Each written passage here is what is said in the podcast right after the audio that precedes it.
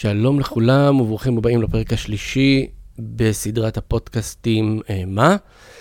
אה, אני חייב להודות שניסיתי לעוות את השם של הפרק ככה שהוא יהיה, שהוא גם יתחיל במילה מה, אה, וישמור על חוקי הפורמט שנקבעו לפני פרק אחד, אבל אי אפשר היה.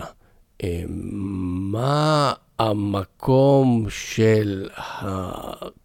לא, של היצירה? לא, אי אפשר היה. מה, איפה היצירה נמצאת? גם לא, לא, לא עבד. אז אה, איפה נמצאת אה, היצירה?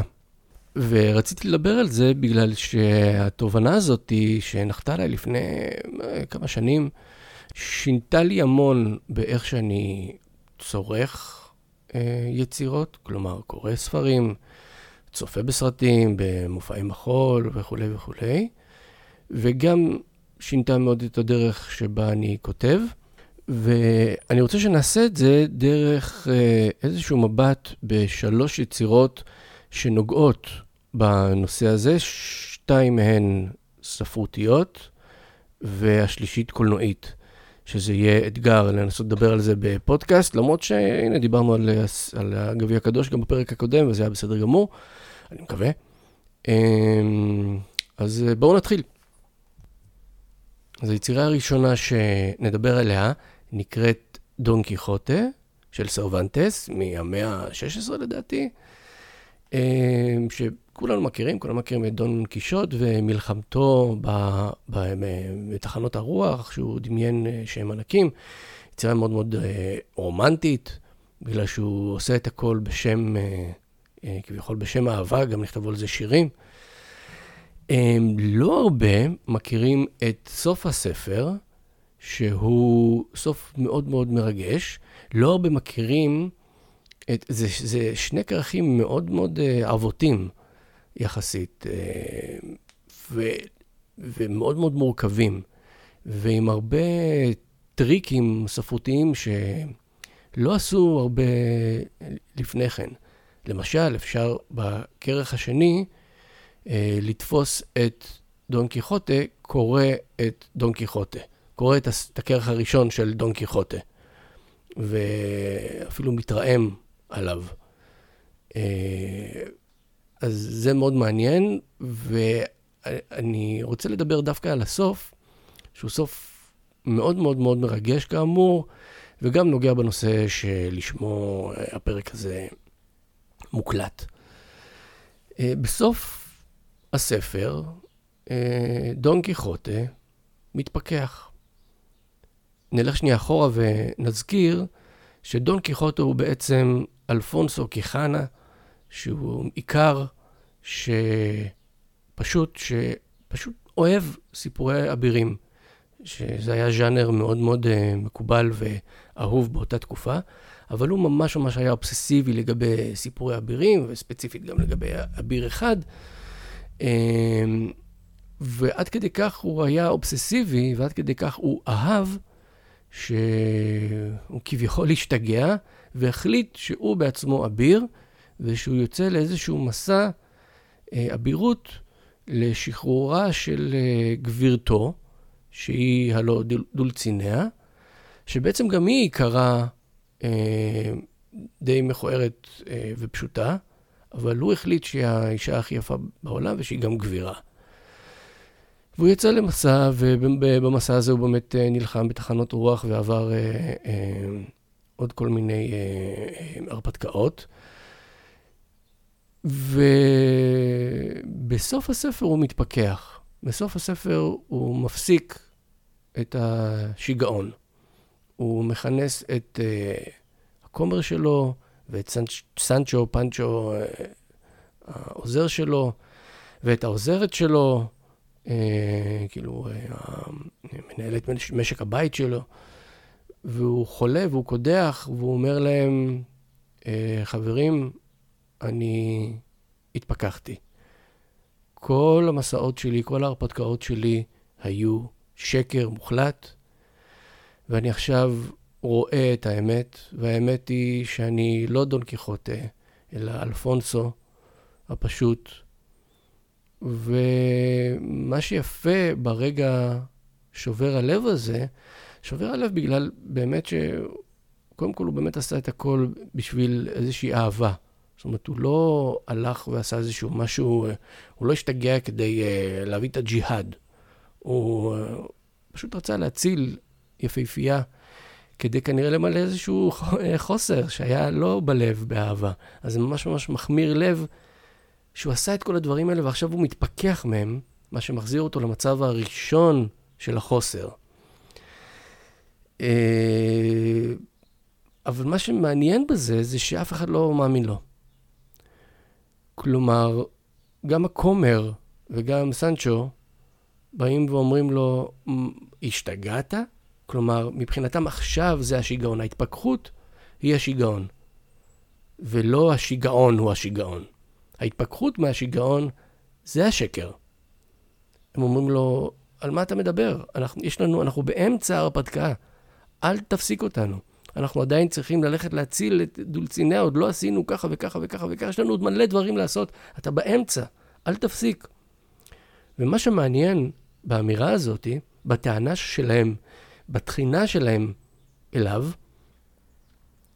זה שהאמירה של סרוונטס פה היא לא רק שדון קיחוטה היה יכול בעזרת הראש שלו, בעזרת המחשבה שלו, לשנות את המציאות, כלומר, להאמין שבאמת תחנת הרוח היא ענק, בראש שלו זה היה ענק, אז לא רק שהוא היה יכול לשנות את המציאות שלו, אלא שגם הוא היה יכול לשנות בעזרת המחשבה שלו מציאות של אחרים.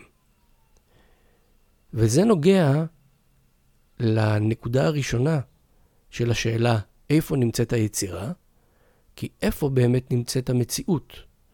כמו שהמציאות של דון קיחוטה נמצאת בראשו, וסרוונטס מגדיל ואומר שהמציאות שלו לא נמצאת רק בראשו, אלא שתפיסת המציאות שלו יכולה לשנות את המציאות גם בראשם של אחרים,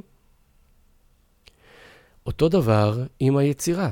כי מי שיוצר את היצירה, מייצר מציאות אחרת גם בראש שלנו.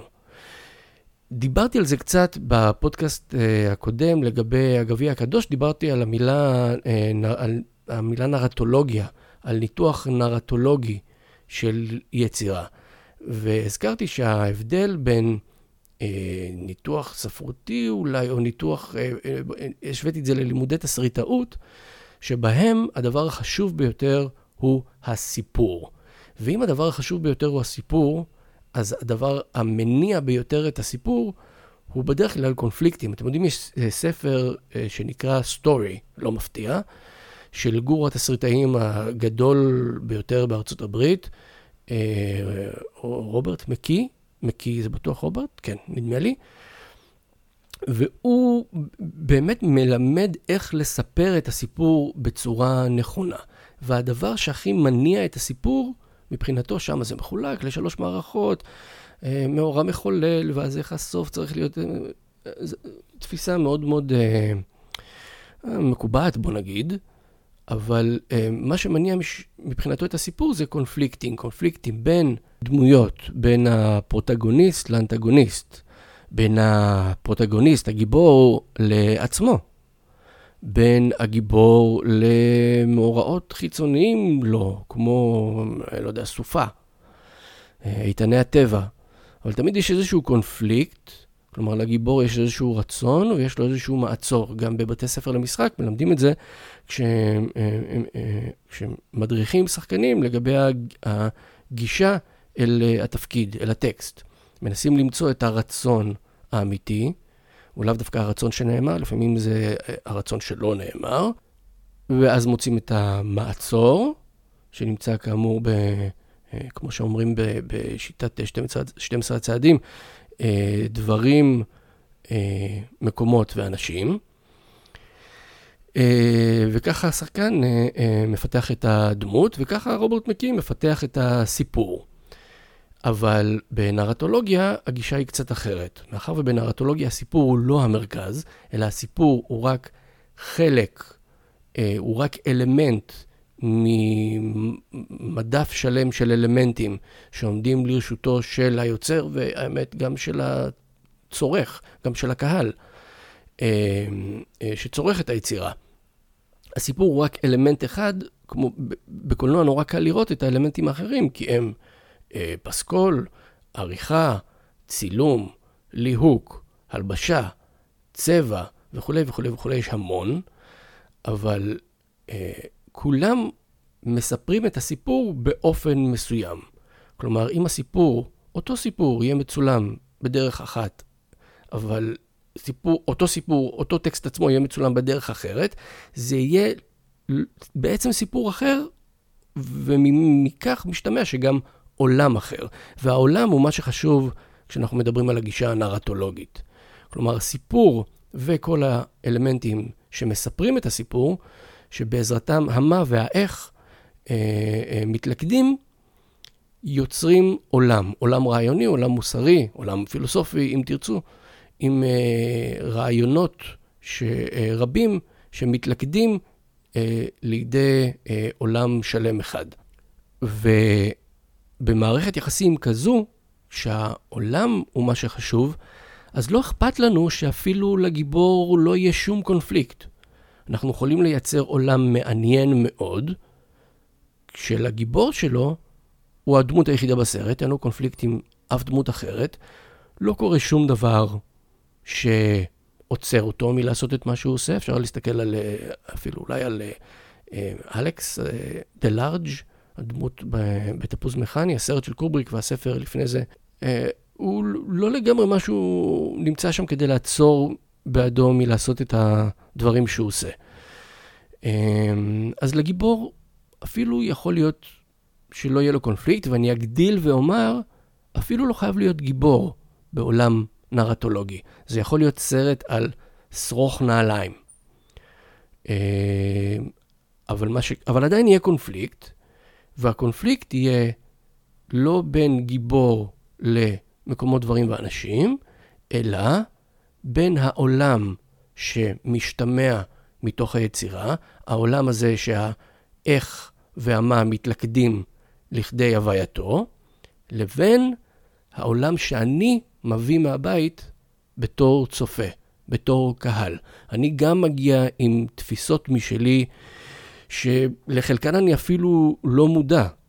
אני לא מודע לזה שהגדרתי את העולם כעולם אכזר, חברתית, או אני לא מגדיר את מערכת היחסים של הורים וילדים שאני סוחב על הגב, אה, בגלל שאף פעם לא טיפלתי בזה, אף פעם לא הסתכלתי בזה, אף פעם לא הודיתי בזה, אז אני מגיע עם, עם שק מאוד מאוד עמוס של תפיסות מוסריות, חברתיות, פילוסופיות, אה, עצמיות וכולי וכולי וכולי, לצפייה, זאת אומרת, אני מגיע עם עולם שלם של ערכים, והעולם הזה נמצא בקונפליקט עם העולם של הסרט שבו אני צופה, או עם העולם של היצירה שאני קורא, או מקשיב לה.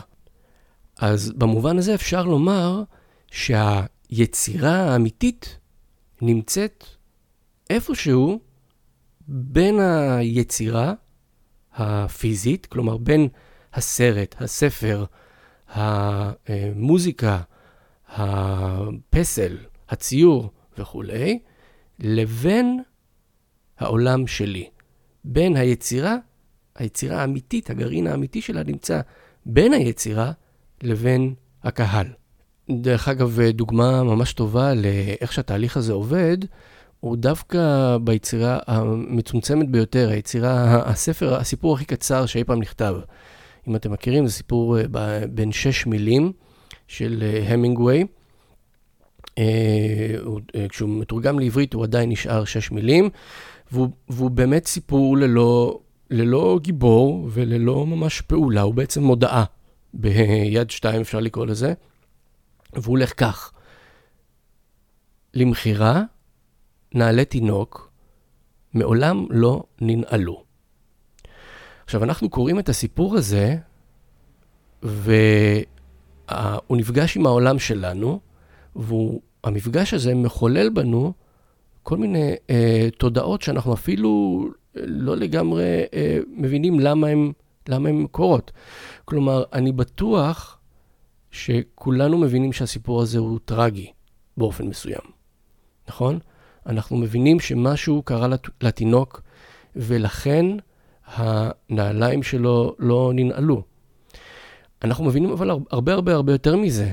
אני חושב שאם uh, היינו יכולים לערוך סקר בקרבנו, בקרב מאזיננו, מה שנקרא, אז אני מעריך שרובנו היה אומר שהמצב הסוציו-אקונומי של המשפחה שפרסמה את המודעה הוא לא משהו.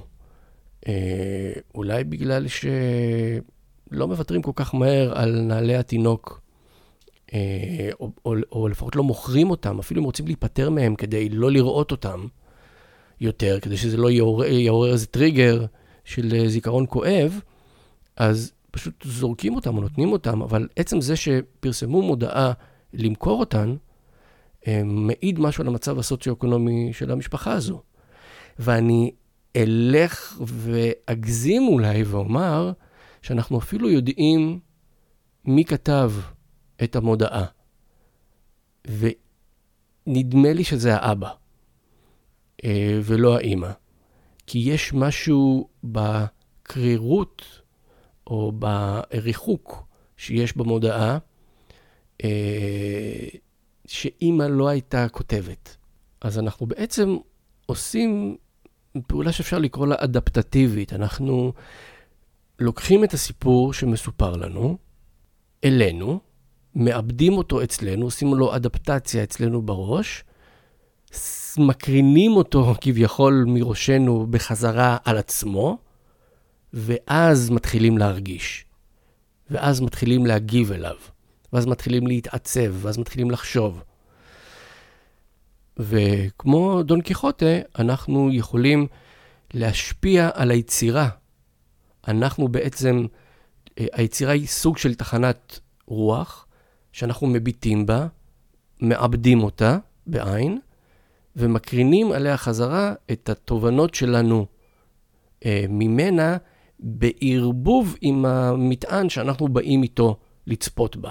ואז היא הופכת להיות משהו אחר, היא הופכת להיות ענק, היא הופכת להיות, בשביל כל אחד בעצם אה, אה, הענק שלו אה, אה, אה, אה, מופיע במקום אה, תחנת הרוח. אבל אז יש את היצירה השנייה שאני רוצה לדבר עליה, והיא מאוד מאוד קשורה בדון קיחוטה. אה, זו יצירה מתוך ספר שנקרא בדיונות, שכתב אה, חורכה לואי בורכס, וזה ספר אדיר בגלל שהוא בעצם מקבץ כמה אה, ביקורות על יצירות שלא באמת נכתבו. כלומר, זה ספר מוקומנטרי, אולי הספר המוקומנטרי הראשון. אה, הוא כותב ביקורת על יצירות שלא באמת קיימות.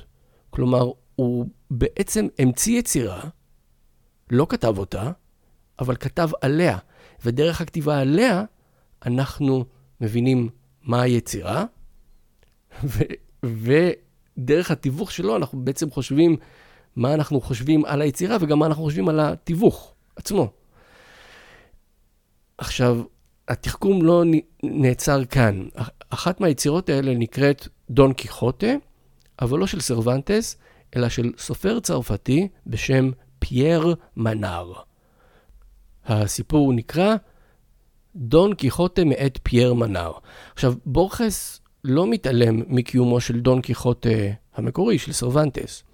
הוא אומר, רק שבנוסף לספר של סרוונטס, נכתב עוד ספר, גם הוא נקרא דון קיחוטה, בידי צרפתי בשם פייר מנאר.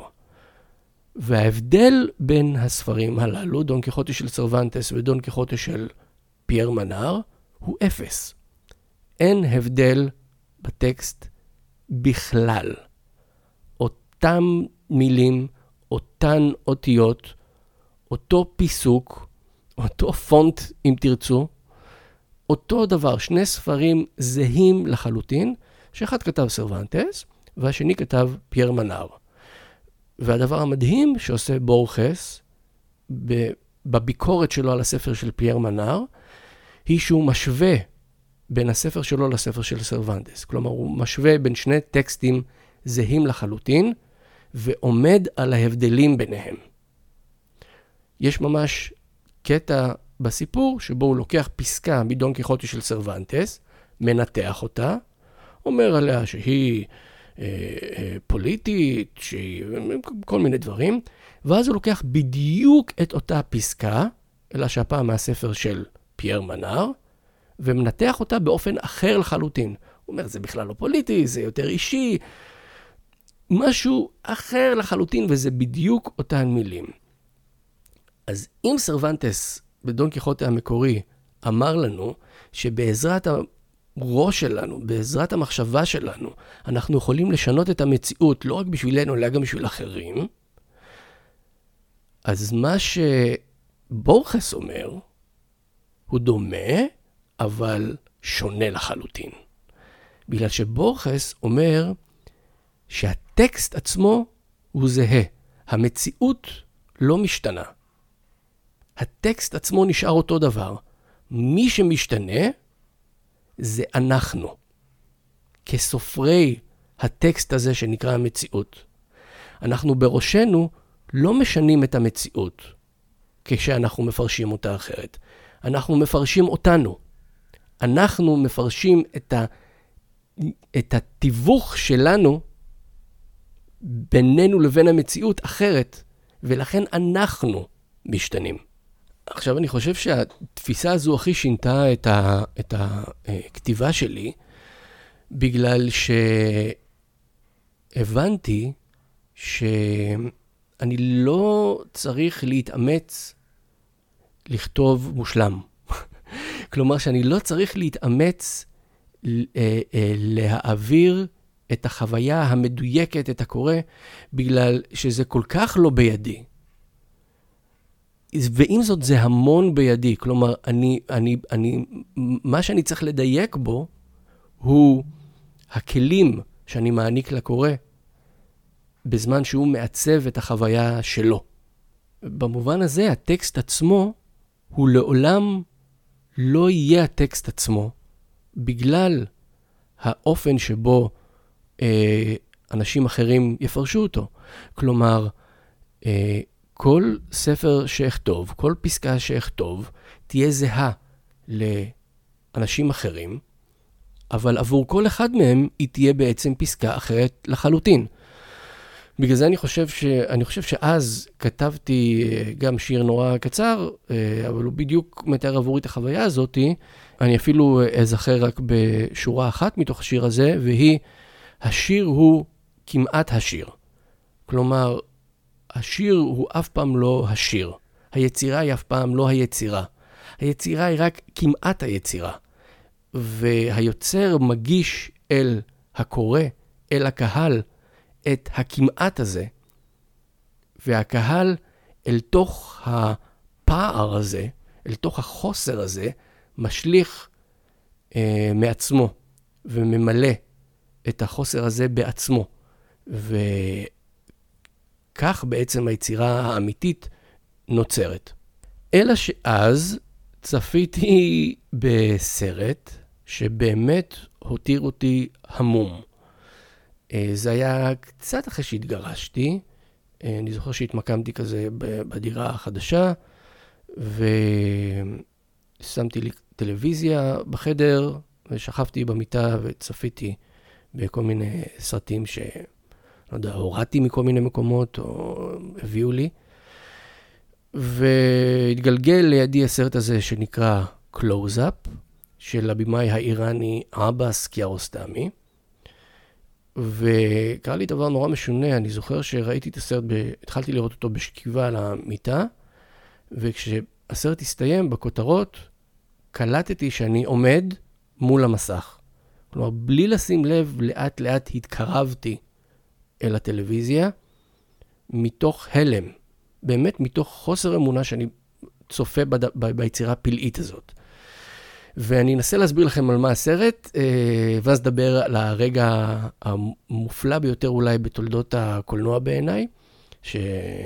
שממש אה, שינה את חיי, אפשר לומר. הסרט אה, הוא סרט כאמור של קיארוסטמי, שנחשב הבמאי מספר 2 באיראן, הוא סרט משנת 90, כאשר הבמאי מספר 1, לפחות באותה תקופה באיראן, נחשב למוחסן מחמל באף. אז את הסרט קיארוסטמי עושה, והוא מספר על מקרה אמיתי שקרה בטהרן. מקרה אמיתי לחלוטין אחד לאחד.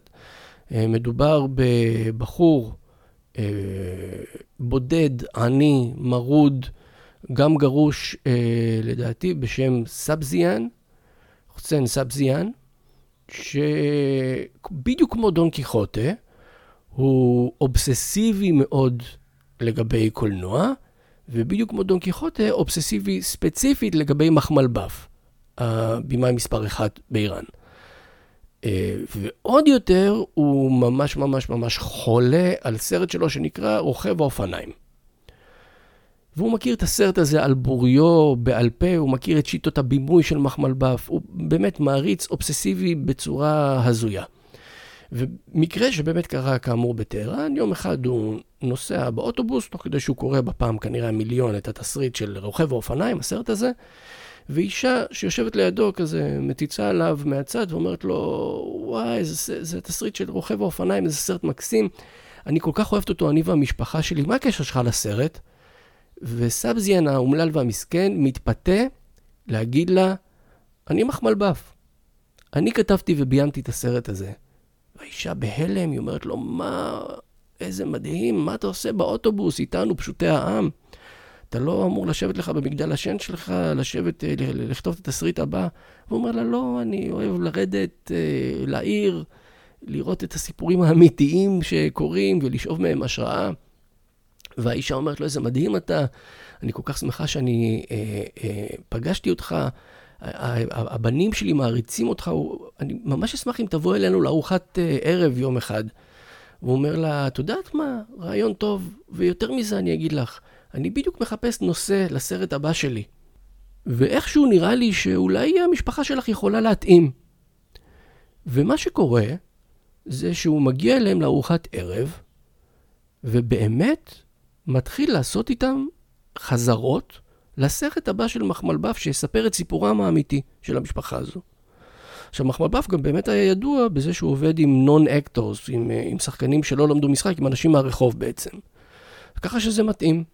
והוא חי על חשבונם כמה ימים שהוא גר אצלם, והם עושים את החזרות שלהם, עד שיום אחד מחמלבף זוכה באיזשהו פרס באיזשהו פסטיבל, והתמונה שלו מתפרסמת בעיתון, והמשפחה קולטת שזה לא מחמלבף, ושהאיש הזה הונה אותם.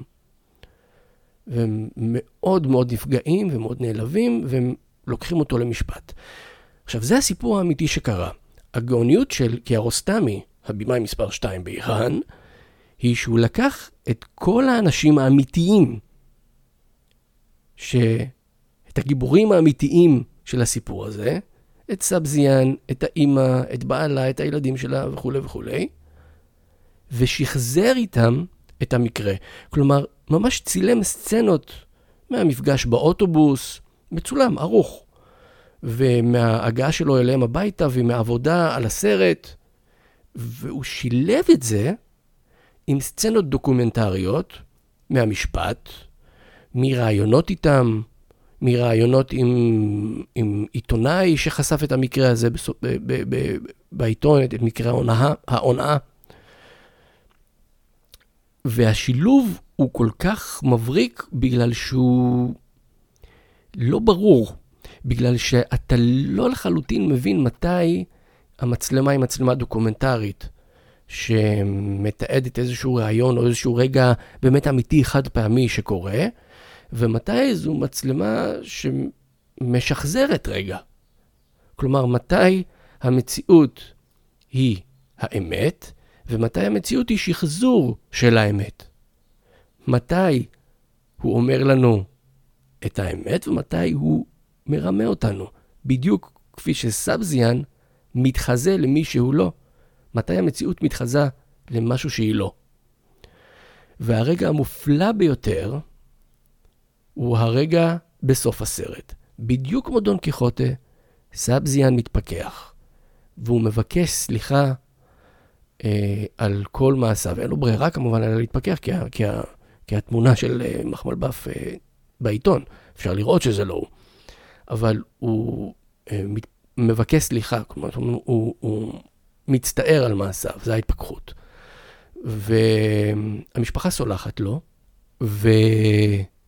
וקיארוסטמי מחליט להפגיש אותו עם אהוב ליבו, מושא הערצותיו, מחמלבף.